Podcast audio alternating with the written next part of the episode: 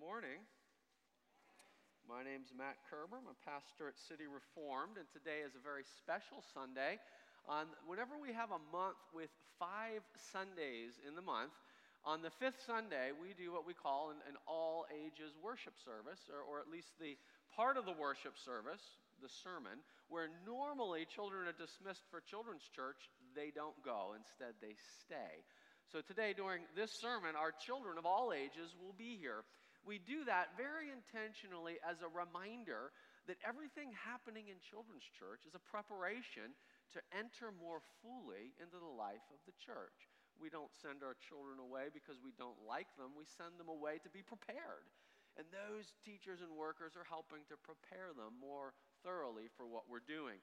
Now, as we do, we recognize that there could be, uh, there is an inclusion of children in our service that are not as used to sitting in the sermon. And so uh, we have a couple things to help you. You have a little uh, packet of things that you could look at.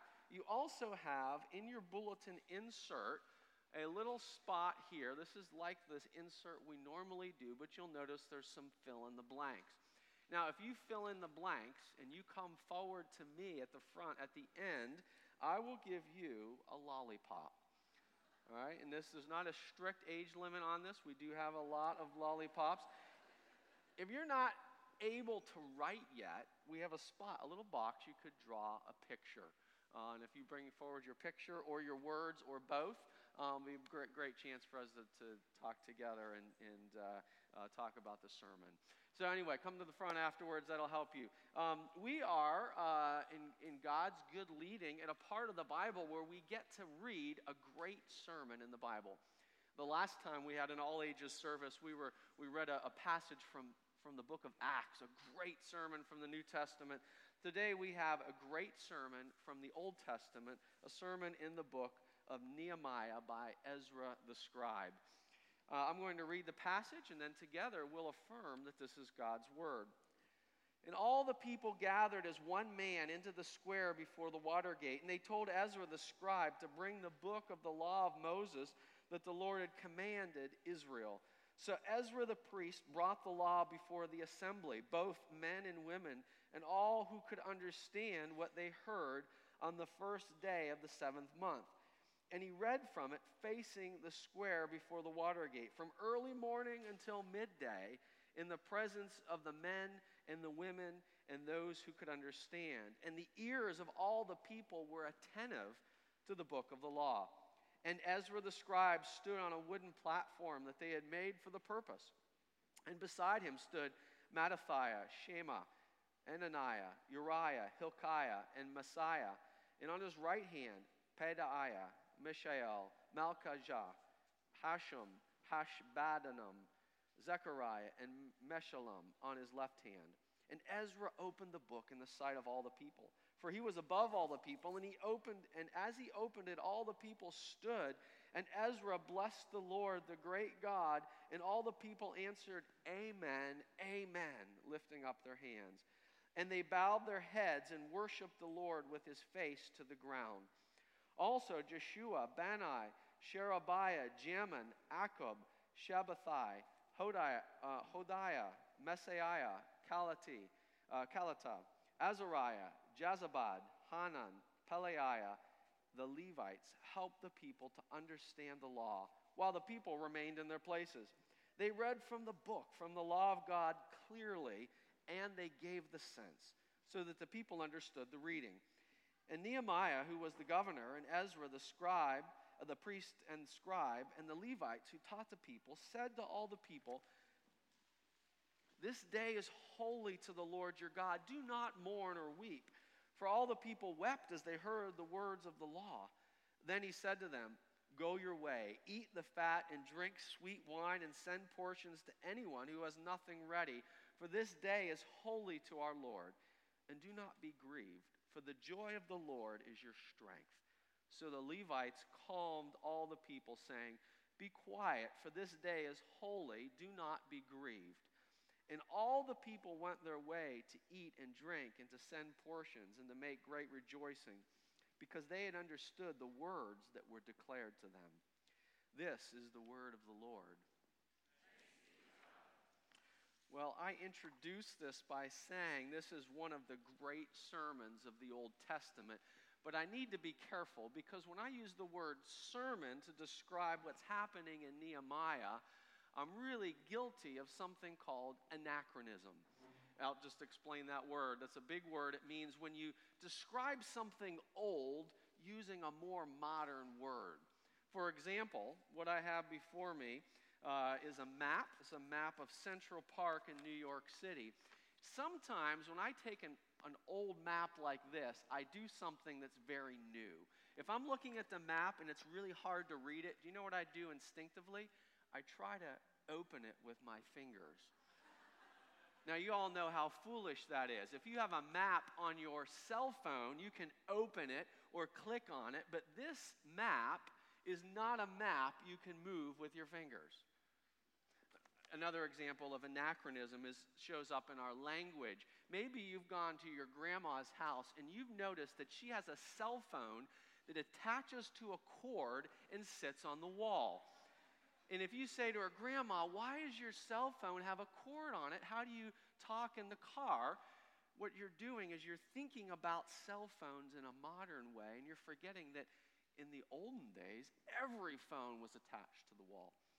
Now, sometimes, if we remember the fact that these older things are a little different, we can still learn a lot from them. Maybe you've seen an old picture of the city of Pittsburgh. Do you know that in, in the olden days in Pittsburgh, they used to have automobiles that were pulled by horses? Now, again, I'm doing the same thing. They didn't call it an automobile, but it was very similar. The people got into them, and someone might take them to the place that they needed to go. And if you studied the olden days when they had automobiles drawn by horses, you actually could learn some very helpful things. In fact, this week I learned on the internet that the reason we drive on the right side of the road is because that the teamsters with big horse-drawn automobiles like to be sitting on the one side, and they like to have the other uh, other horse-drawn carriages come on the other side. So even the reason we do things like that today comes from a practice that's older, but it's different. When we look at this today, we can say there are a lot of similarities in this passage to a sermon. We don't want to forget that some things are different. Uh, Nehemiah and Ezra are living in a time a long time ago. 2,500 years ago, they are living in a very different place, in a very different culture. They lived in a time before the people had seen the full salvation of God in Jesus Christ. We don't want to forget those differences whenever we learn, whenever we learn about it. And the thing that's happening in the passage today is not exactly like the sermons that you might experience. We're in the middle of a sermon right now, if you didn't know that. So there is a, a, similarity between them, but there's also some differences. For instance, this was a really long sermon. Did you notice that? You might think that our sermons are pretty long, about 35 minutes usually.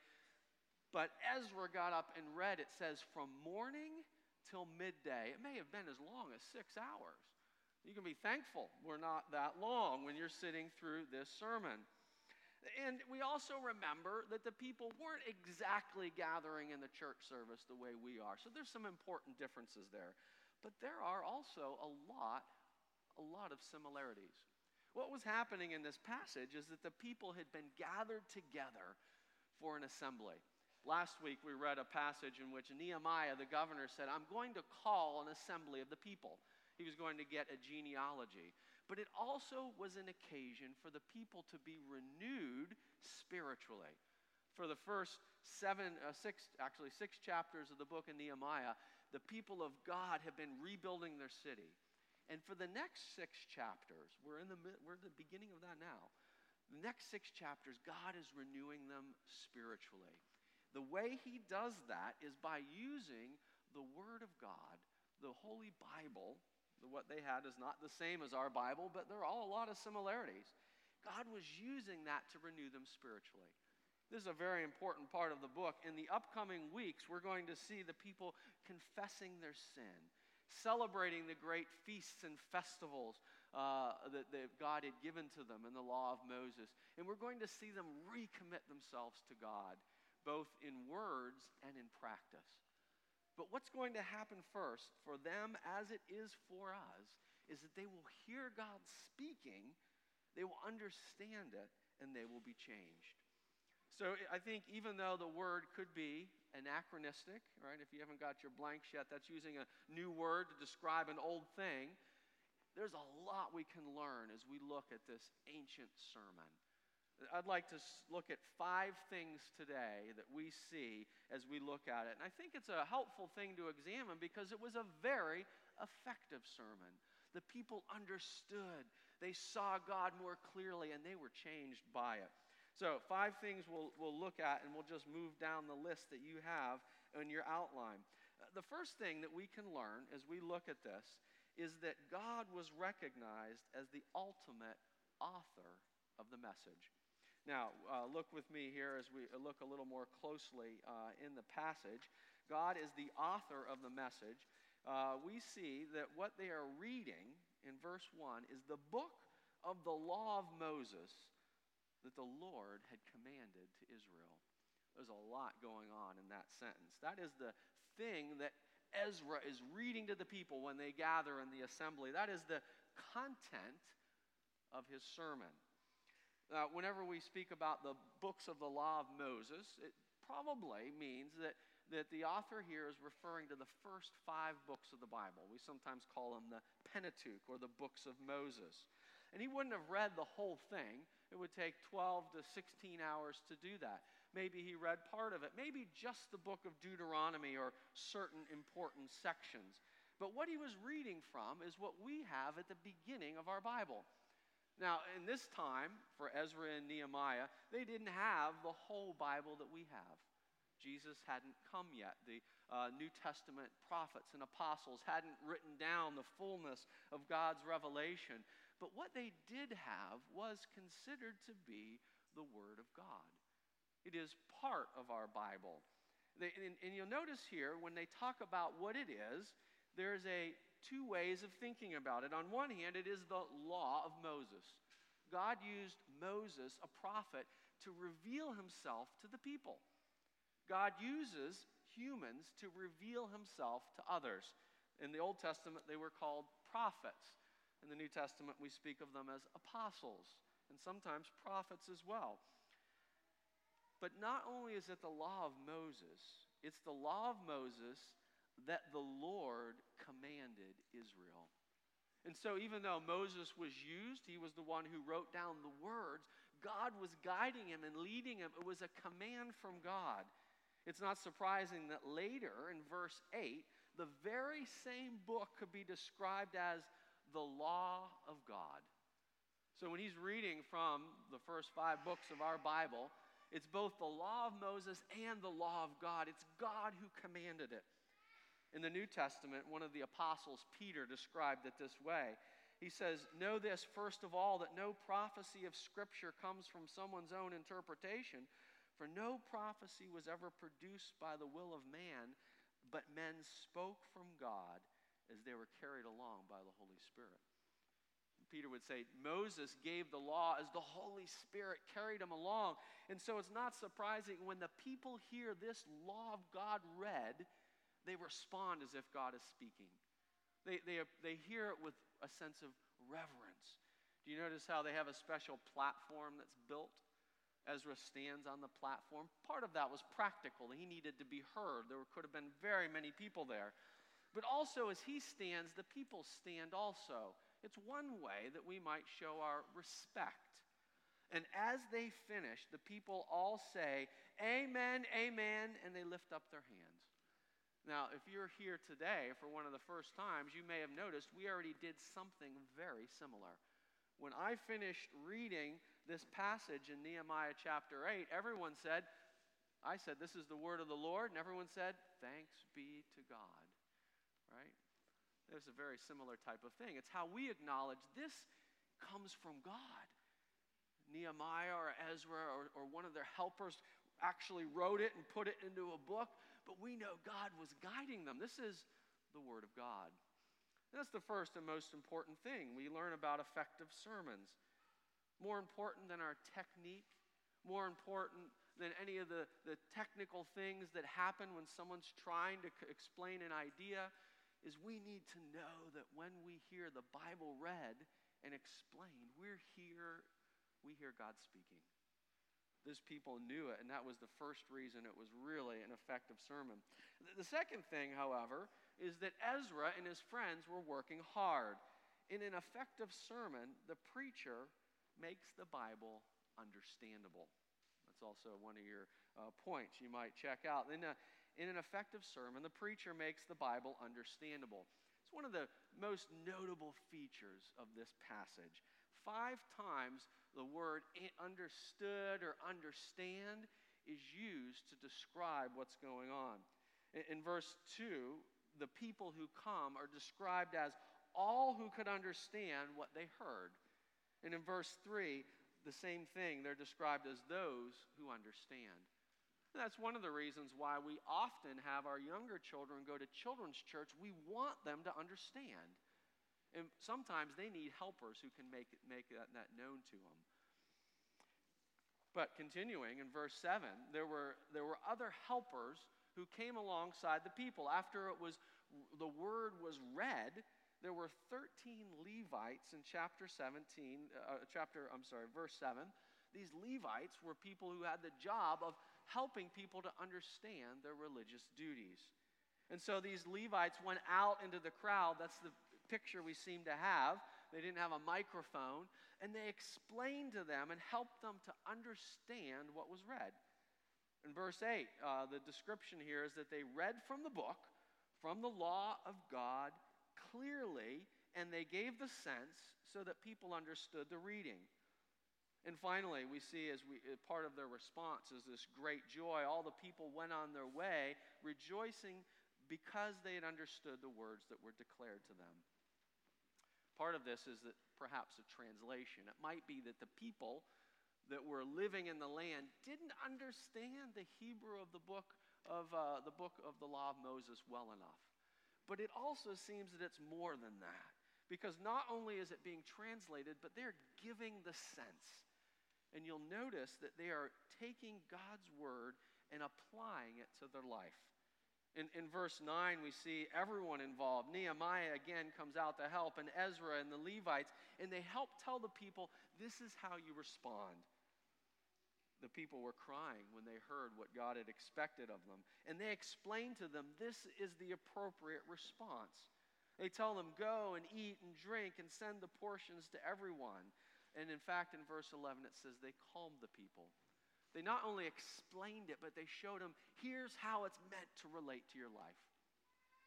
Friends, this is really what preaching is. What hap- what's happening right now is I'm attempting to explain these words give you the sense of them, and show you what you should do with it. But the content is the Word of God.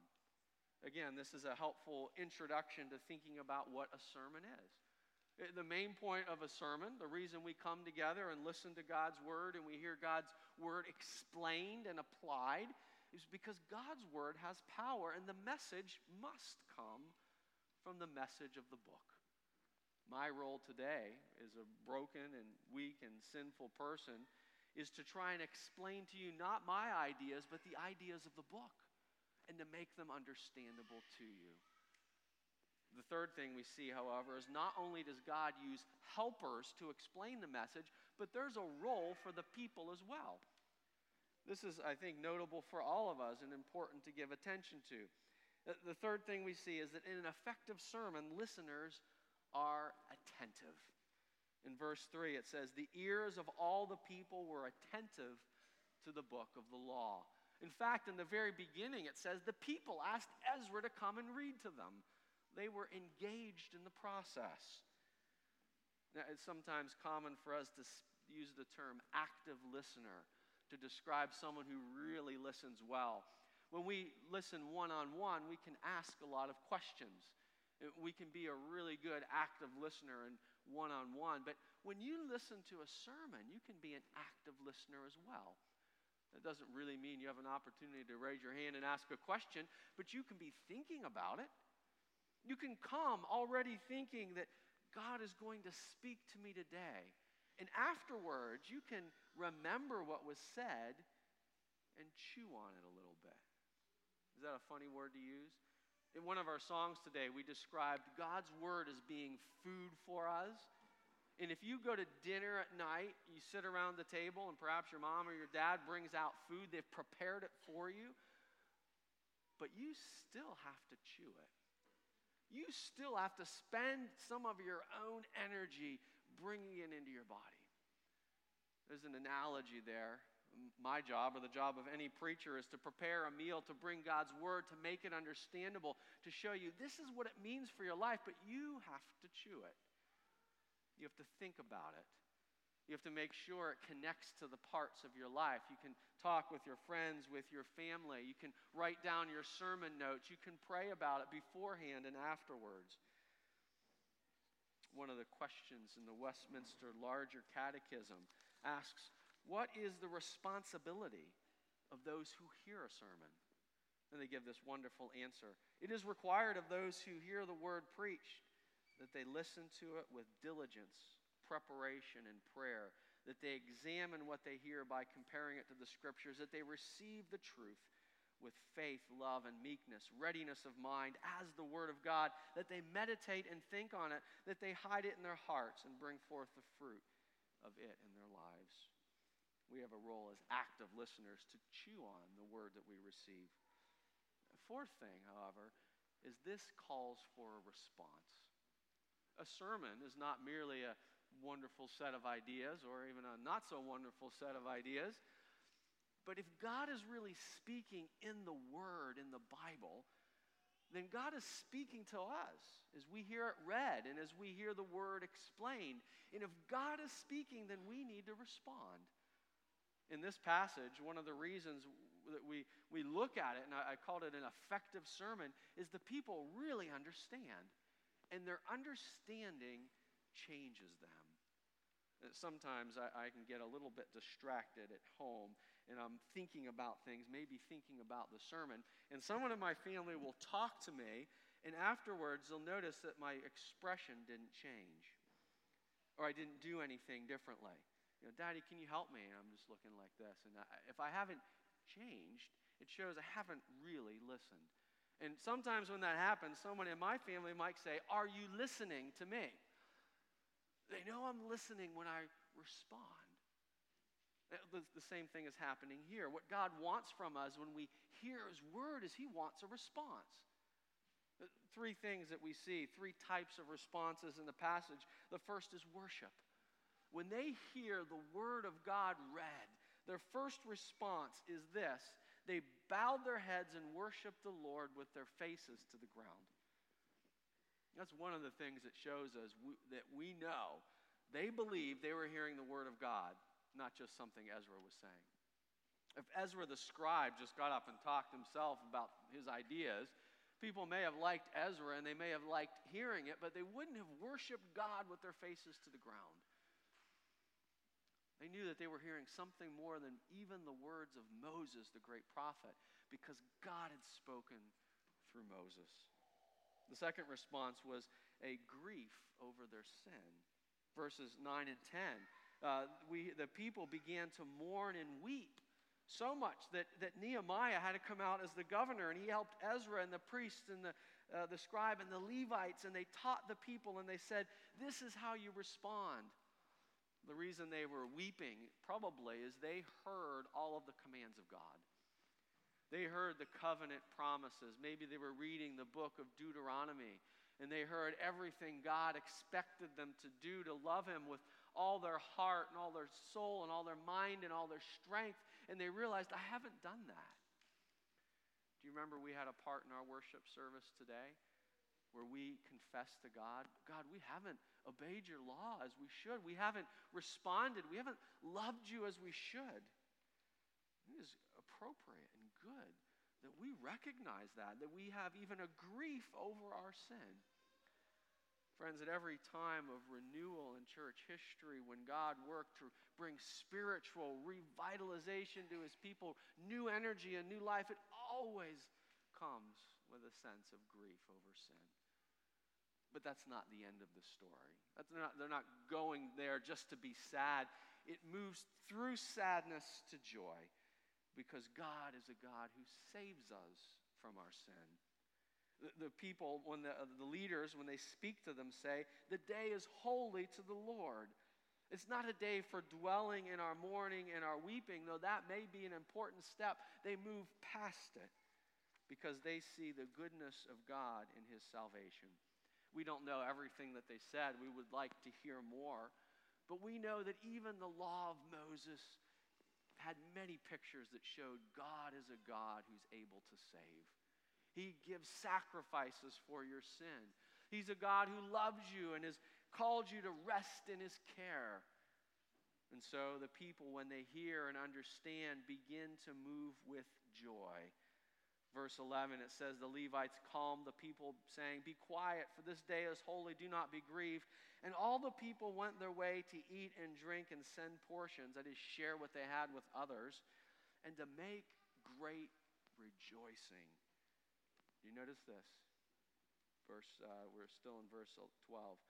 Because they had understood the words that were declared to them when they heard and understood the meaning of the, of the message of God in the law of Moses, they not only worshiped and grieved their sin, but they rejoiced. The good news of the gospel in its very beginning form was made known to them. Our fifth and final thing that we do as we look beyond this passage and remember that there are many things about it that were different. This was a long time ago. If we want to understand the fullness of what it means to have joy in God's salvation, we look to Jesus. In an effective sermon, God's salvation is seen most fully in Jesus. We're reminded of these differences with Nehemiah and Ezra. They had been taught in God's law as well as in the prophets to look forward with hope to a greater Moses, a greater king, a greater leader, a greater priest. This great figure who would come in history is the Lord Jesus Christ. God Himself in human form lived among us and gave His life as a sacrifice for our sin. In, his, in the Gospel of John, at the beginning of that Gospel, John the Apostle says, The law was given through Moses but grace and truth came through Jesus Christ. Every sermon may not have Jesus as the main character. The sermon we're looking at today doesn't use his name. But we always remember that we read it as people who are saved in Jesus. And we see the, the foreshadows of a joyous salvation. We receive it in Christ. And so, an effective sermon is a sermon that reminds us that Jesus is a good Savior. That God is not only a God of holiness and power and majesty, but a, a God of love and a God of grace. So, what do we learn about effective sermons? We learn first and foremost that the sermon message has to come from the Bible because the Bible is God's Word. We learn, secondly, that the role of a preacher is to make the Bible understandable so that we understand what God is saying. And third, there's a role for listeners. We are called to chew on the food, we are called to, uh, to take it and to understand it and to be attentive. Listeners are to be attentive. And the listeners are called to respond. We respond with worship, with grief in appropriate ways, but ultimately with joy as we see a good salvation. All of this happens as we see God's power most clearly in Jesus. The fullness of all that he was doing, everything that we're leading to here, was be seen most clearly in the salvation in Christ. Let's pray together that God would make the sermons of our church and the sermons you hear other places effective for your spiritual renewal. Let's pray.